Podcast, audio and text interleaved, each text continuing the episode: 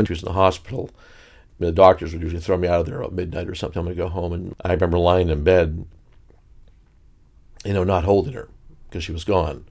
And, you know, that's when you start thinking about what would the world be, would my world be without her.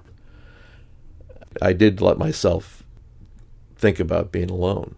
And it's, it's looking into the abyss, I think, from that, from a relationship standpoint. I just, I just didn't know what I'd do without her. The worst part, it's helplessness. You watch someone you love go through this uh, misery. You don't really know what recovery is going to entail. You don't know if she's going to recover. You don't know if a year from now you're going to come back and say, we need to go back in. She needs more chemotherapy. She needs radiation. It's spread. You know, all of these sort of things that I try not to think about, but they're in my head all the time.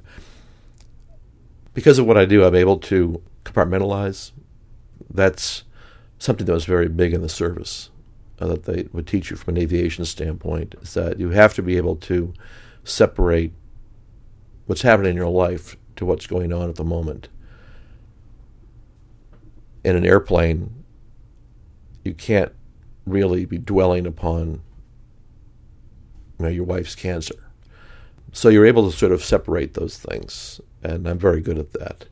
I think I'm able to step aside and segregate her recovery process from work and from maintaining the house and from taking care of Christopher and that ability to to, um, to keep those things separate, I think, is what keeps you keeps you going and keeps you sort of sane.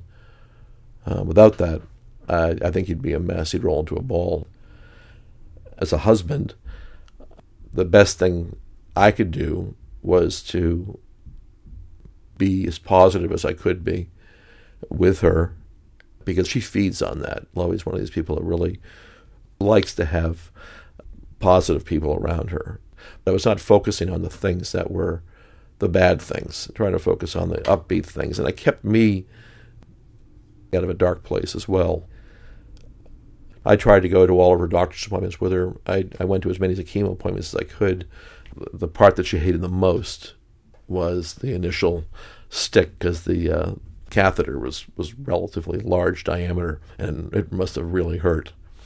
And so, so my job was to distract her, you know, tell her something silly or funny or stupid, whatever, or make her laugh, and get her attention off of this.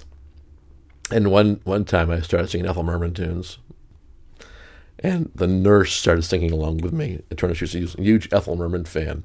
And later on, they went and they got the Ethel Merman tape and they had had it playing on the at the nurse's station, and it was it was a very funny moment.